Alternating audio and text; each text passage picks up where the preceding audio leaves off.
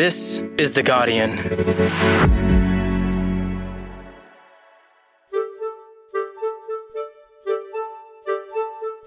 I'm Laura Murphy Oates, coming to you from Gadigal Land, and this is the full story.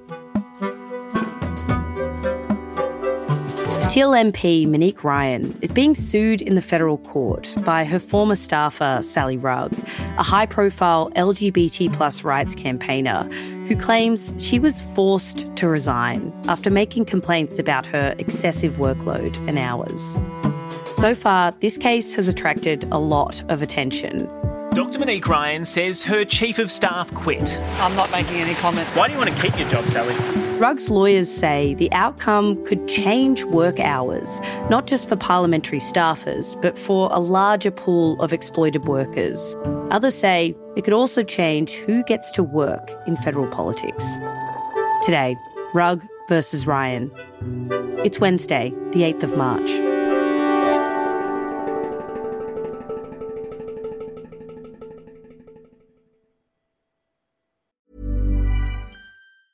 Tired of ads barging into your favorite news podcasts?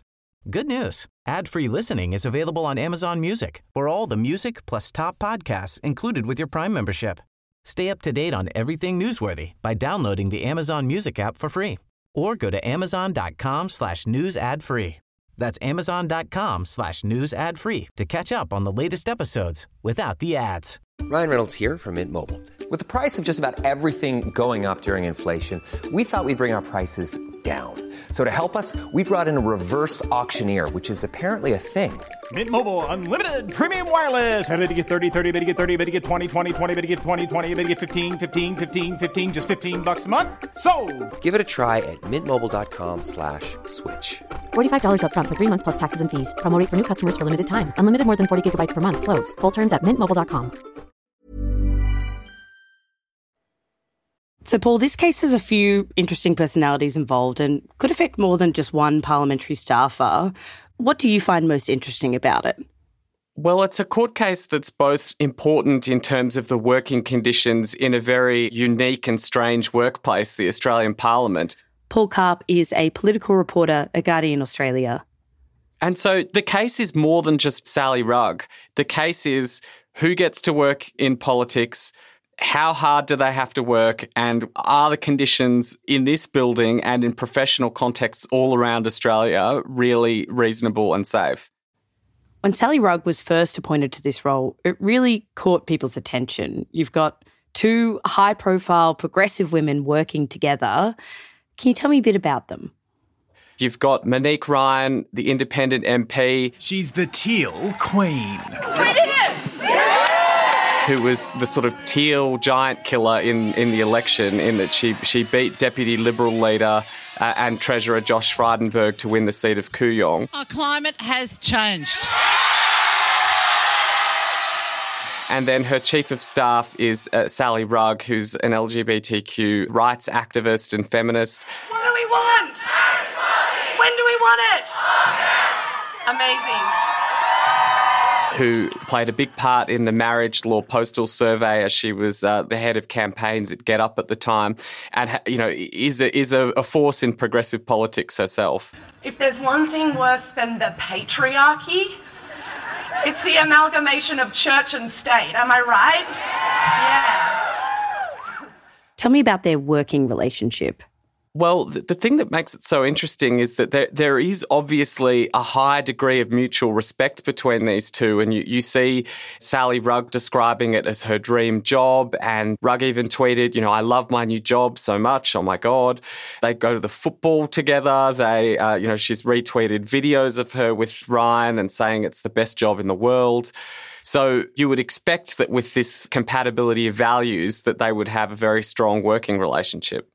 Mm, but instead, just over six months into the job, Rugg is suing Ryan. Why? In January, we found out that just before Christmas, Sally Rugg tendered a, a letter of resignation, and that was going to take effect at the end of January. But then she launched a federal court case arguing that she was pushed to resign by Monique Ryan and claiming that she'd been forced out because she'd exercised a workplace right to refuse unreasonable additional hours, and that Ryan had induced her employer, which is the Commonwealth, to take what's called adverse action, which is punishing someone for a prohibited reason, in this case, for exercising a workplace right to say no to extra hours. And Rugg is suing the Commonwealth and Monique Ryan for that alleged adverse action. Why the Commonwealth? Technically, the Commonwealth employs all members of parliamentary staff. So, regardless of you know which minister or MP or senator you work for, technically your boss is the Commonwealth. So Rugg alleges that she told Ryan she couldn't work the long hours that she was asked to do, and she's now alleging she was unfairly dismissed for it. Is that kind of the long and the short of it, Paul? Yes, although it's technically not an unfair dismissal case because the Member of Parliamentary Staff Act gives the MPs the ability to sack employees at will. That's why it's such a big power imbalance in this workplace. So the case is brought under what's called the Fair Work Act's general protections, which is not unfair dismissal, but it's a little similar in that you can't sack someone for one of a list of prohibited reasons. And in this case, that mm. reason is exercising a workplace right to refuse unreasonable additional hours. Now, Rugg has applied to the court for an injunction to prevent her sacking from taking effect, to uh, keep her job in the meantime until the full hearing. And on Tuesday, the federal court ruled, despite there being a serious question to be tried, it just would be unworkable and completely inconvenient to try and force these two people to work together pending the full trial. So Rugg did not get her job back. Let's talk through this in a little bit more detail. What type of hours does Sally Rugg allege that she had to work, and what does she say the workplace was like in general? So Sally Rugg says that she had to work 70 hours plus in a week, and that was in sitting weeks when Parliament was in Canberra, 12 hour days. That's working on both days of the weekend, you know, writing speeches and getting ready for the next week. And even in non sitting weeks, when back in Melbourne, she said she worked eight or nine hours in the office. So between September and November, uh, Rugg details a series of unpleasant exchanges between her and Ryan about workload and performance. Uh, in one incident, she alleges that Ryan was very angry and highly accusatory, that she didn't prepare her adequately for sitting weeks. In another, Ryan uh, allegedly said her team had really dropped the ball on non Twitter social media and she hadn't posted anything to Instagram for 10 days. And Rugg said that she and Ryan cried at that meeting. Rugg said things got very personal, that Ryan blamed her when she missed out on a speaking spot on a pension bill, and that Ryan was furious with her. Ryan said she was disappointed but not furious. And then there's a meeting on the 15th of November where Rugg alleges that Ryan said, I don't think it's working out. I feel when I ask you to work longer hours or on the weekend, you look at me like you don't want to and you feel that I'm taking you away from your family and that I'm a bad person. You're not working hard enough and I need someone who works harder than you. It does sound like a breakdown and their relationship over about six months from what Rugg alleges there. What does Monique Ryan say to all of this? So, Ryan denies any hostile conduct in these and other episodes. Uh, she accepts that she was upset at missing the speaking spot, but denied that she was furious. She also gives another reason for why she was disappointed in Rugg's performance, which was the fact that she travelled uh, by plane while she was sick with COVID 19. And in December, at a meeting in the electorate office, Rugg claims that Ryan told her that she was writing a formal warning for having travelled home from Canberra with COVID. A lot of people are adjusting to what the rules are when you do have COVID and travelling. What, what was the exact nature of Rugg's travel while, while she was sick with COVID? Well, Rugg didn't think it was as serious as Ryan because it wasn't illegal at the time to travel with COVID. And secondly, because her GP had told her to self isolate ideally at home. And she said, well, implicit in that is if home is in Melbourne and I'm in Canberra, like that I should be able to, to return home, in this case, by flying. But in Ryan's evidence, she said, you know, she thought it was a huge reputational issue and also, you know, morally wrong. And Ryan said the sole reason she gave Rugg a formal warning about her employment was this risk to the public from flying with COVID, not the prohibited reason of exercising a workplace right to refuse unreasonable additional hours. And what about the core allegation that Rugg was expected to work unreasonable hours, 70 plus hours a week? What does Monique Ryan say to that? Ryan said that when Parliament was sitting, you know, there were weeks when Rugg would have worked 70 hour weeks, but her output in non sitting weeks was not commensurate with that. And Ryan disagrees with any suggestion that she required or expected her to work that number of hours and never once directed her to do that. But it is something that she's acknowledged in past. And uh, in the court case, they've quoted an interview that she gave to The Australian in October saying that she's got real concerns about a staff member working 70 hours a week. And she's quoted as saying, It's not healthy. I think it's only a matter of time before we have a poor outcome with one of our staff members. The court documents, of course, confirmed that was her chief of staff, Sally Rugg. I mean, when I hear 70 hours a week, it does sound like a lot, but I know there's different expectations in different workplaces around Australia, right? You work in Canberra, you know staffers there. Is this normal? So it's a very intense workplace. Long hours are not uncommon, but it does depend on your boss. Like some MPs and senators require their staff to be there until Parliament adjourns every day, no matter if they're speaking at the end of the day or not.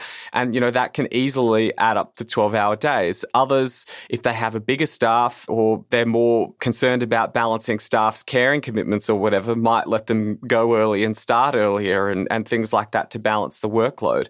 Now, in addition to the base pay, a lot of staffers, including Sally Rugg, get a payment of about $30,000 for additional hours. But it's not clear how many hours that that buys, and so that might make it less likely that the uh, additional hours were unreasonable. But it's not a blank check for 32 extra hours a week, adding up to 70 hours, is what Sally Rugg's lawyers are arguing.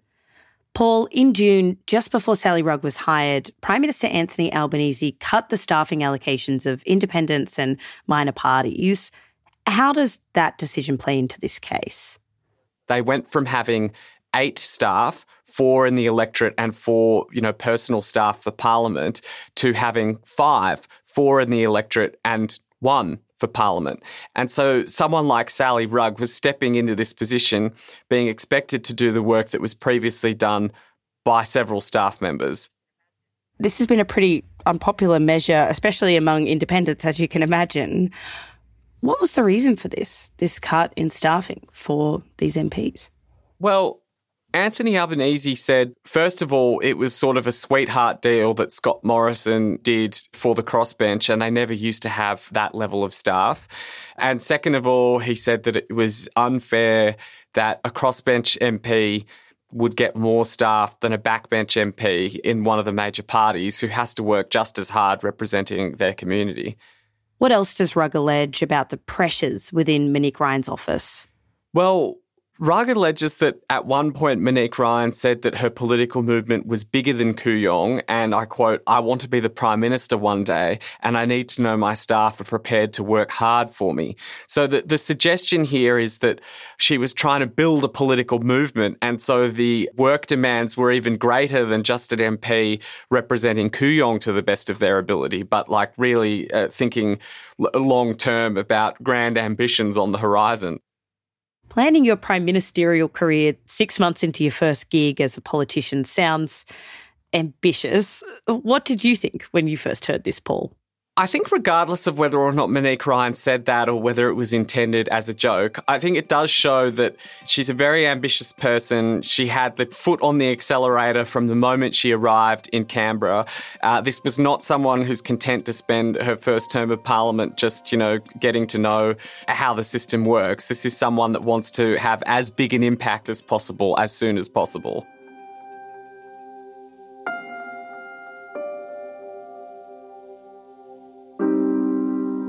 Next, how this court case could be won or lost, and why it matters for workers in Australia.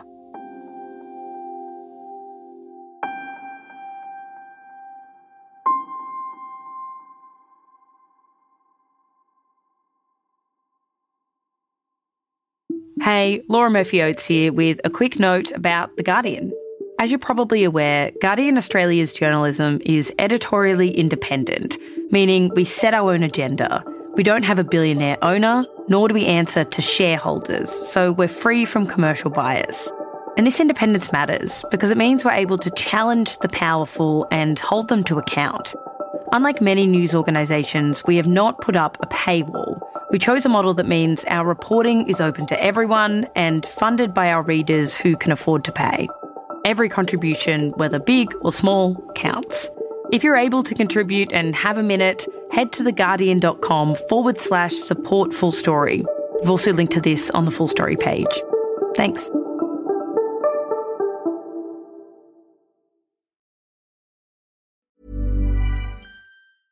Hey, I'm Ryan Reynolds. At Mint Mobile, we like to do the opposite of what Big Wireless does. They charge you a lot, we charge you a little. So naturally, when they announced they'd be raising their prices due to inflation, we decided to deflate our prices due to not hating you.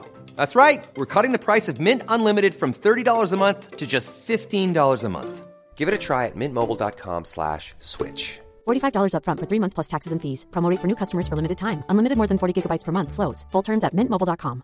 Finding your perfect home was hard, but thanks to Burrow, furnishing it has never been easier.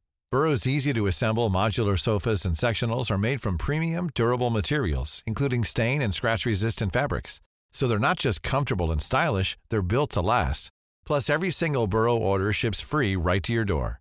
Right now, get 15% off your first order at burrow.com slash ACAST. That's 15% off at burrow.com slash ACAST. So, what tipped Sally Rugg over the line to decide to resign in the end, Paul? So Rugg went off sick on stress leave from the 8th to the 16th of December. She had a performance review in which uh, Ryan offered to re employ her as a casual or put her on a performance improvement plan. Rugg claims that on the 21st of December, Ryan was sarcastic in questioning her need for stress leave and said she was going to terminate her employment regardless of the improvement plan. Ryan denies that claim. In her affidavit, Rugg said that she replied, Monique, you're a GP. I can't believe you're accusing me of faking my medical leave. Rugg claims Ryan offered for her to resign, give her six weeks' salary, and make her sign a non disparagement contract. Ryan did not dispute that. This case is yet to go to court. That's still about three to six months away. What are the key moments that you'll be paying attention to, Paul? Well, Rugg has to prove that she exercised a workplace right to refuse unreasonable additional hours. So at that first stage, they're going to have an argument about did she work those hours? Was that unreasonable? Or was the pay sufficient that, you know, 60 or 70 hours a week is fine? If she wins on that point, then the burden shifts to Monique Ryan to prove that she didn't take that adverse action for a prohibited reason. And this is the point that's going to be really difficult for Sally Rugg because this is a very plaintiff unfriendly section of the Fair Work Act. If the court accepts that Monique Ryan did it for another reason, like the COVID flight, or did it for the reason that she was snubbing a particular type of work, community work in the electorate, and not the amount of work, then that could be sufficient to prove that she didn't do it for the prohibited reason. And it's very possible that Rugg could win the battle on whether the hours were terrible, but lose the war. Mm. You mentioned that the legislation that Sally Rugg's employment falls under is fairly hostile to some of the workplace rights of, of staffers. Can you break down what this legislation is and how it does work? So, most employees' work is governed by the Fair Work Act. Staffers in Parliament, it's governed by two things the Fair Work Act and the Member of Parliament Staff Act which is an act that in some ways is very generous. Like if your boss loses an election, you get a big payout. But in other ways is very harsh for staffers because it gives much stronger rights for the employer to say, hey, we're just not getting on, like, bye, there's the door. Right. This is something that was looked at by the Jenkins Review, also known as the Set the Standard Review, which explored the toxic workplace culture in, in Parliament. Some claim that this legislation meant that political staffers have much less rights than other workers around Australia. What has been done to shift this imbalance, Paul? So the the MOPS Act still allows at will employment, so your MP and senator can still sack you at any time. But there have been some sort of cultural improvements in Parliament after the Jenkins setting the standard report. I mean, the, the rules of Parliament itself have changed so that sitting weeks don't clash with school holidays, slightly shortened sitting days with no votes after a particular time in the, the late afternoon, early evening. And instead, things are voted on the next day to try and allow, you know, MPs to not be in Parliament until it finishes every single day or to allow their staff to go home a little bit earlier. So there, there have been some cultural improvements around hours worked. There's a lot more, you know, parliamentary workplace support service, much better sort of HR processes generally, but the power imbalance between the, the boss, the MP and, or senator and the staff still exists. Is there enough there to ensure that staffers aren't working unreasonable hours in Canberra? There are moves to try and improve the standards, including, you know, a code of conduct for federal parliamentarians, but it's it's a really difficult workplace to regulate because there's almost an unlimited amount of work that can be done for a community. I mean, you can go to more community events. You can answer more correspondence that comes into the office. You can take up people's cases and make personal representations to, to ministers. There's, there's really no end to, to the amount of work that MPs and their staff, therefore, can be doing. Mm. Sally Rugg and her legal team say this is a test case for Commonwealth workers and also a much larger pool of exploited workers more generally, and that it could inspire class actions and the like going forward. Can you break down why that is?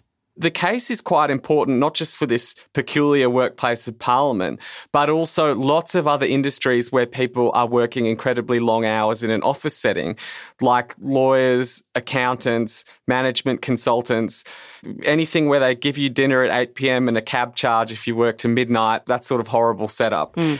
And so if you want to leave the office uh, after 50 hours a week and see your kids and you're a, you know, junior lawyer, this is the sort of case that you that you want the plaintiff to win because it makes a big difference for your work-life balance what the court says is reasonable.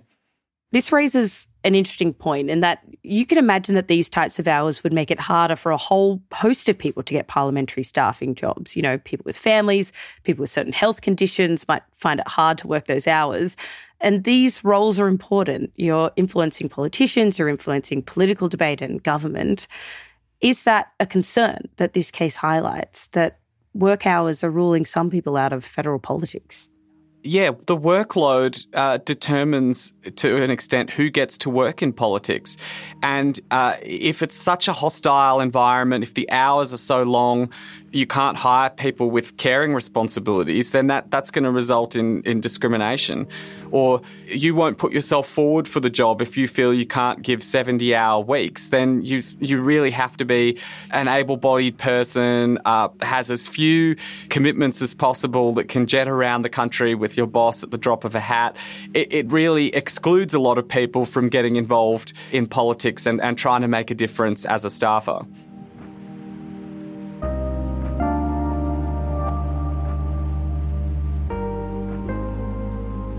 That was political reporter Paul Karp. You can read more about this case at theguardian.com, and I do recommend Paul's explainer from the weekend titled Sally Rugg versus Monique Ryan. Court documents reveal how working relationship fell apart, which goes into more detail on the court documents filed so far in this case. We've linked to that on the full story page as well. This episode was produced by Joe Koning, Miles Herbert, and Camilla Hannan, who also did the sound design and mixing. Theme music by Joe Koning. The executive producer of this episode was Molly Glassey. I'm Laura Murphy. Thanks for listening.